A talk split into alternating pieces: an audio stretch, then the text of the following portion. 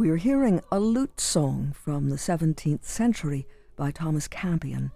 And here is what we can learn about Campion from Dr. J. Marks. Thomas Campion was an English physician, poet, and composer who was born in 1567. Campion first studied law, but had little sympathy with or respect for legal studies. He then spent three years on the continent and received the MD degree from the University of Caen in 1605. After returning to England, Campion practiced as a doctor in London from 1606 until his death in 1620, probably from the plague. Campion's literary output included poetry, songs, and treatises on poetry. He wrote in both Latin and English, Nunc omnes quoque musicum et poetam. Now they all recognize Campion, the musician, the poet, and the doctor. That's an epigram, number 167, from Book One by Thomas Campion, and it's from an essay by Dr. J. Marks of RX List in 2021. Thomas Campion bringing his talents for music, poetry, and medicine together. As it happens, Barbara Kennedy has written an essay titled The Healing Art of Thomas Campion, suggesting Campion was a believer in the power of music to heal body and soul. We're about to meet a writer of songs who is a trained classical musician who is especially fond of singing English madrigals from the time of Thomas Campion, and he brings his own talents for composing and writing together in his band Cuddle Drug with his commitment to use those talents in the service of a world in need of healing.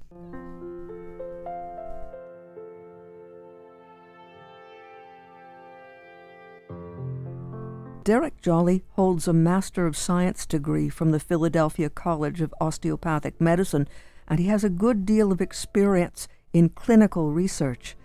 Take the group's name, Cuddle Drug, and we'll find that it refers to what Harvard Medical School calls the love hormone, the hormone released by cuddling, giving someone a hug, and, research shows, that music also seems to have the ability to increase oxytocin levels, especially when people sing in a group, which adds to bonding.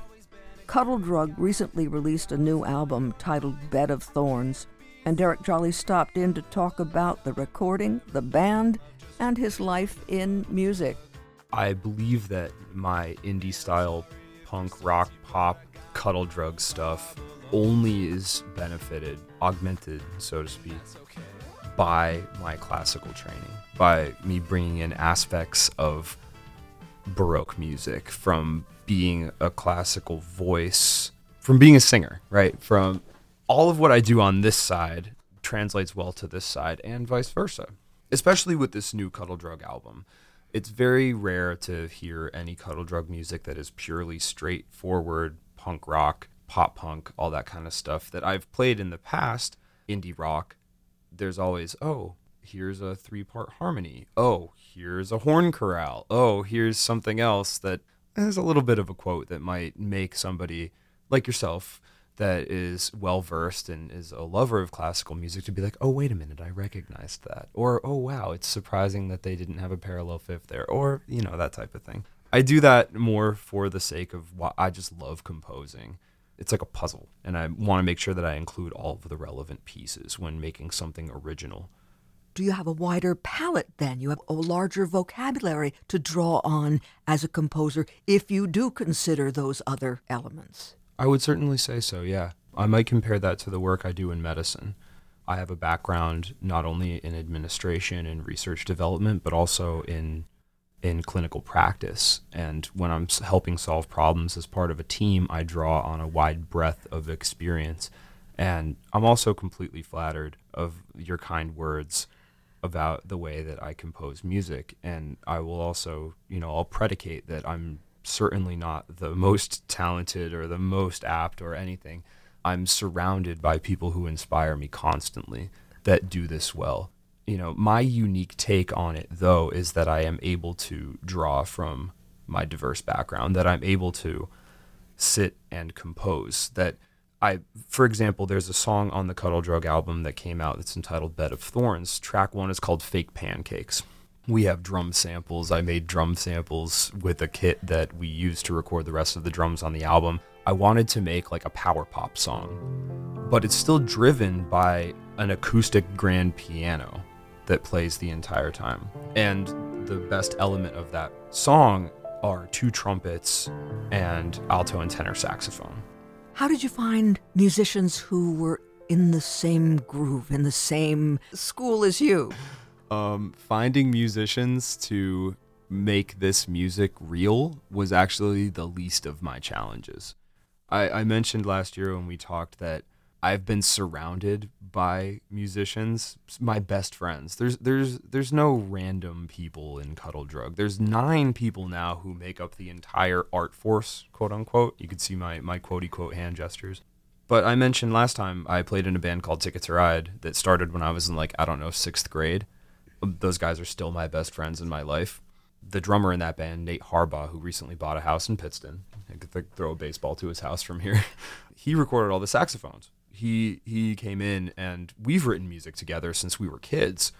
And he's like derek there's more you can do with this. It's not just my investment. As a producer and as a composer i can bring all of these diverse elements together but those diverse elements are in their own right saying wait a minute i, I i'm thinking this Th- this is better here why don't we take this approach there are three sets of brothers now in the cuddle drug band me and my brother dylan Frazee, my friend who played in the Ticket to Ride band that is one of the contributing authors of the Cuddle Drug band, and his brother Ty is now our live drummer. Nate, who I just mentioned, and his brother Adam Harbaugh is a trumpet player. So there's three sets of brothers. My cousin Patrick plays bass, right? And then we have two very close family friends. I mentioned somebody who is like my brother, David Hines, Chili Dave, who is our, our main singer in Cuddle Drug. And I can't fail to mention John Shimp, He's a very close friend of Nate and Adam, who has become a very close friend of mine, and he's an excellent trumpet player. Yeah, and he's he's in school for performance at Susquehanna University, so he's he's a great guy too. But there's nine of us. It says a lot about what we hear. There is a sound that deeper level, and the music, if it comes from that place, and it's like jazz improvisation, you can speak to each other in mm-hmm. a way that makes the music richer. Yes. And I mean, we all draw from different things. My background is classical training, my background is madrigal singing, my background is classical voice and playing and harpsichord and piano and all that stuff. Nate was trained at Bloomsburg. He was originally a, music major. Uh, for a very long time, he had an awesome baritone saxophone. I just saw my brother play two jazz gigs in Philadelphia. His temple band played at Chris's Jazz Cafe on Sansom downtown, and then again at Temple. Saw both of those shows. Of course, John is immersed in study and is an excellent trumpet player.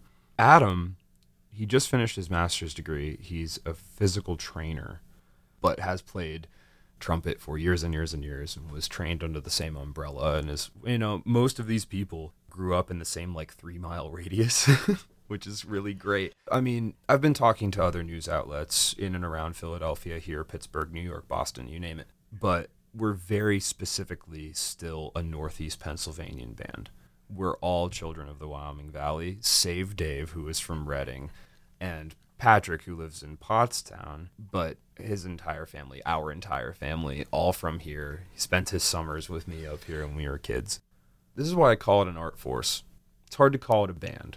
Bands are dissoluble like water, in my experience. People come and go, you could sub people in and out. This is a creative collective. And we all, I, I'm burying the headline, everybody is dedicated to this idea of ongoing mental health advocacy, raising awareness. This time around, we're raising awareness and funds for something else that is super, super close to us as people, which is addiction recovery access.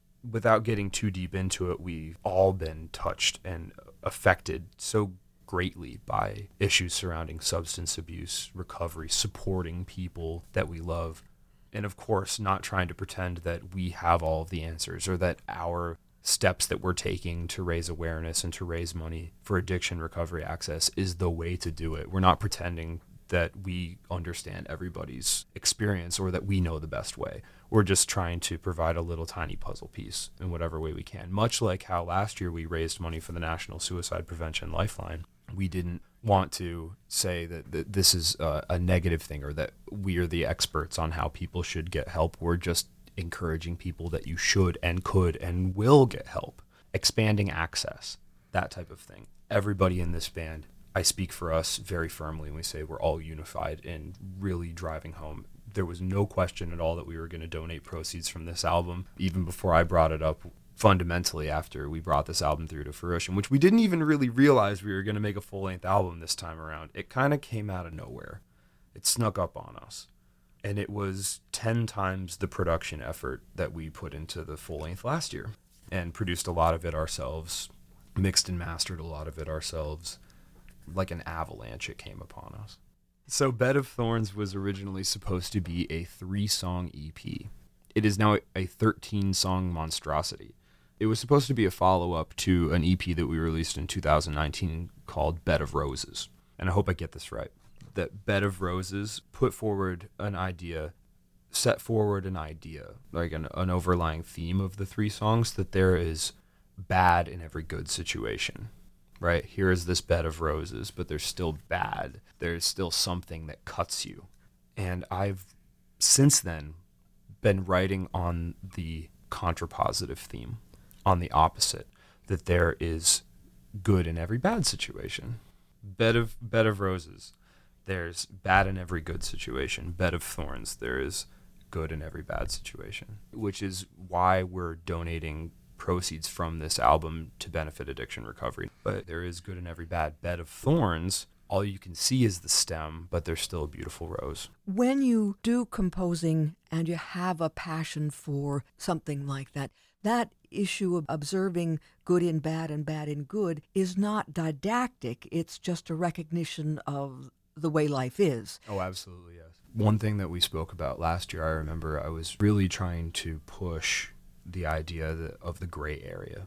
And at least in our experiences, of course, I can't speak for everybody, but it seems to me like all of my growth, all of my most demonstrable growth, all of my most important growth has come from a place of only in the gray area. The explanation, the true answer to the question is between the black and the white, somewhere blurred, whether it's more towards either side which is why again with this album this year we're attempting to bring that forward with the allegory of the rose and the thorn that is that is simply the device that we are using to extrapolate on that through the lens of mental health through the lens of addiction and substance abuse and we tried very hard to fit almost every genre we possibly could into this album people have been asking me over and over and over what genre is your band and i said i don't know it's something. It could be whatever you want it to be. But the reason why we did that is it's another device in composing that substance abuse, mental health is a spectrum. It is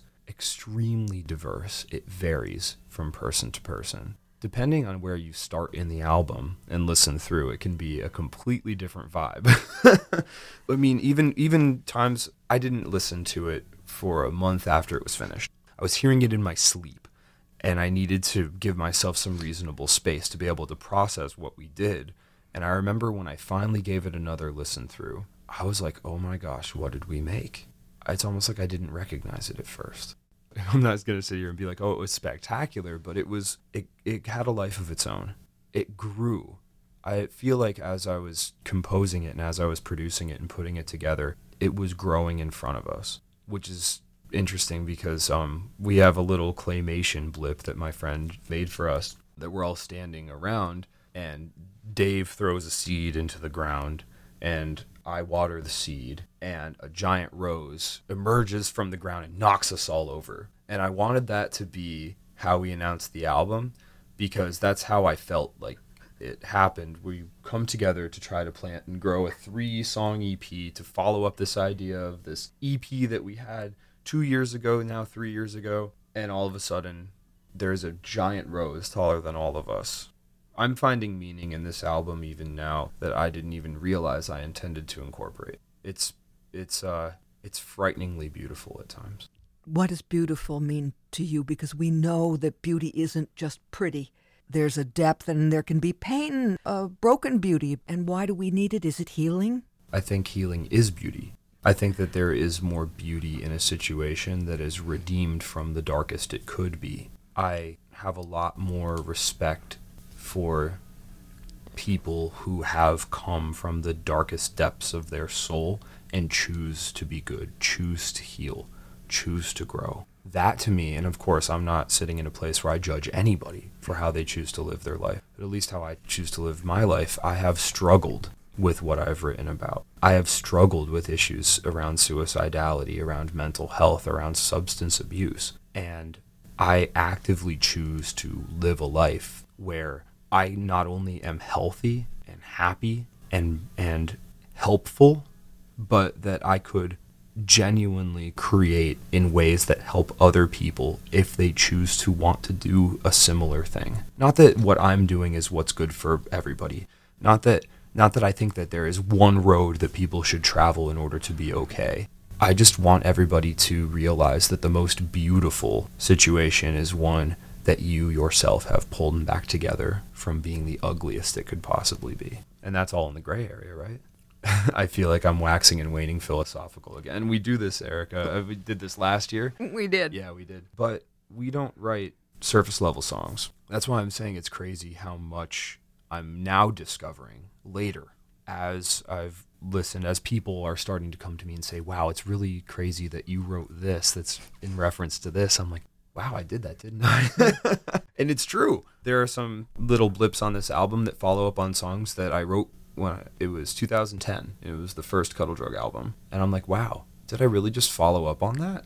I guess I did. I actually did. There's no way I couldn't have, looking at it in retrospect. But you weren't ready to write it until now, that follow up. I up. don't think I was prepared emotionally or as a musician to be able to compose the answer to the question I posed. I guess hindsight's 2022 or something like that. All right, let's go back to madrigals. Madrigals, the richness of the intertwining of the voices and so forth, but the text is so important as well. What did you learn about writing lyrics? Did you learn something about writing lyrics Oh, by yes, that's probably where I gained most insight for lyrical composition. Madrigals to me are very funny because the content varies so much, and the device of the music sometimes contrasts that. There are some madrigals that are cheekily being like, "Oh, these two people are kissing over there on the hill." And the music reflects that. You know, it's bouncy and kind of funny and ha ha ha ha ha ha. And then there are other texts that say a similar thing but put it forward in a somber, dark, contemplative way that you're like, wait, are they really writing about love? That's interesting to me because the two devices are contrasting, leaving it up to the listener to decide what is the prevailing aspect of that particular setting. Similarly, there are some madrigals that write about very, very happy things in, in a dark way, but there are there are other madrigals that that put forward very dark things in a happy way. April is in my mistress' face. It's one of my favorite madrigals I used to sing with John when I was a student of his at SEM. And it's cheeky. It's kind of like a little bit of a side at the end. It's describing how beautiful this mistress is, how beautiful this woman is, right? April is in my mistress' face, and July in her eyes hath placed. And then at the end, describes that, yeah, all of this, but in her heart, a cold December. And it's it's cheeky because at the end it's it's beautiful to a fault. You get to the end and you're like, oh wow, here's a Picardy third. It's major. It ends it ends major, but it's also saying her heart is cold. So I I as a singer, as a musician, as a performer, always in that dichotomy. So it's to me very natural that I've gone for that in my own band. Very interesting. Thank you for teasing that out of my brain. when we were speaking about the album that came out of the suicide contemplation that you all were affected by by the loss of a friend what happens when you play that music live for an audience? You just trust them to get it or let the music speak to them on some level and hope that somehow it gets beyond the defenses? How do you think that works? Um, I know that you're familiar with sometimes when media outlets display troubling materials, they'll say, hey, this is what's about to happen, trigger warning. In a similar way, when we play music that is directly addressing issues of mental health, I always when we perform live. Not like warn everybody, but say, hey, this is the part where I actually talk about the seriousness of what we're talking about here, but in a positive, hopeful, uplifting way. We don't have any songs that are directly bummers. That's one thing that we always strive for. There's always a redeeming aspect. There's always something that brings it around to, wait a minute, it's okay. Even if it's so dark. Much like April is in my mistress face starts so positive and ends with, oh gosh. Even if we start so negative, we end at a positive. But I explain that and I say, this is why we do what we do. This is how we do what we do. Resources are available. I've gotten in the habit of saying three strikes and you are not out. There's always one more thing that you can do. Our band is a vehicle for raising awareness. Our, our band is a vehicle for helping people realize that it's okay. And we play these songs. Um, some songs that we put on that album last year are still too painful for me to play. I only recently was able to actually listen to one song that was on an album last year called I'm Scared of Guns it's about being scared of how capable everybody is of, you know, making really bad decisions from a place where their mental health isn't great. And I, I sang about that directly in myself.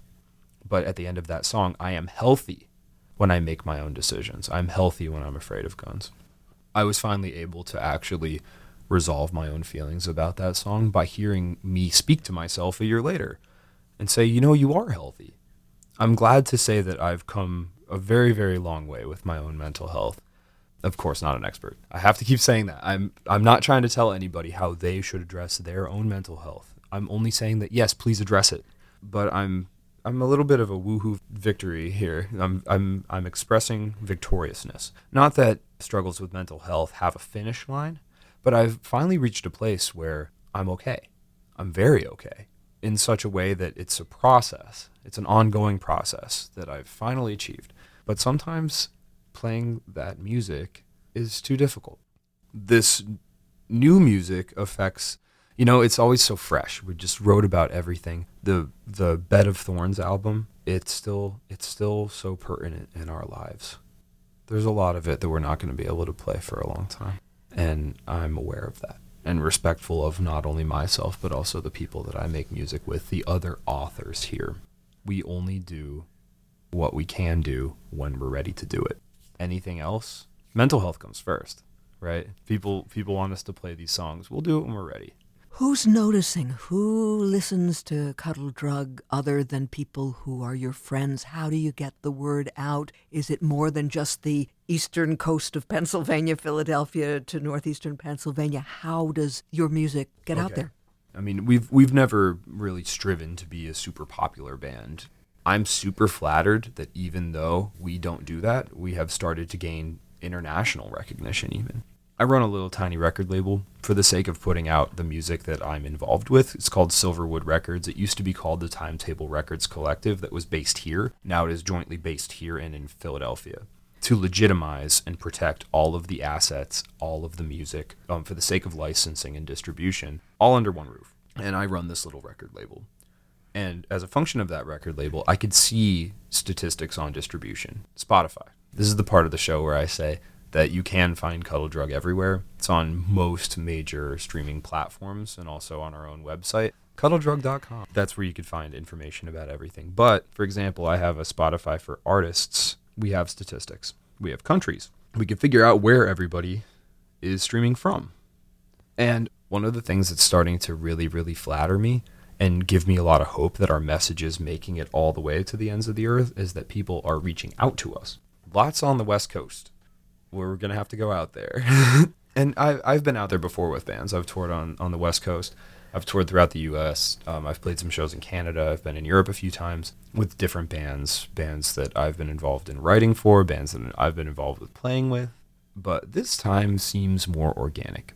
I'm not going there and demonstrating my music to people. It's that they found it, and I'm like, wow. The the spread of this is getting the the invisible strings that connect us all. I'm starting to be so humbled and flattered that people I have no idea who they are are coming and the message that we're putting forward matters to them.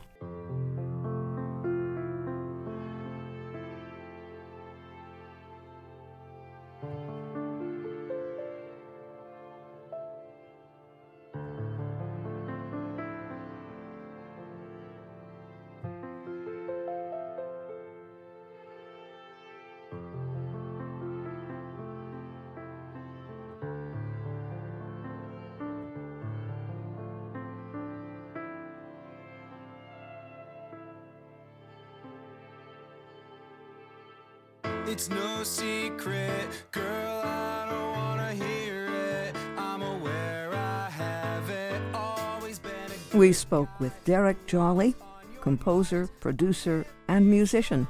And we talked about his life in music expressed through his band Cuddle Drug. They call it an art force, a musical collective.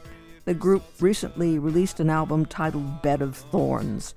Musicians using their talents to serve a world in need of healing. For more information on the web, it's cuddledrug.com, cuddledrug.com, C U D D L E D R U G, cuddledrug.com. And Derek Jolley is spelled D E R E K J O L L E Y.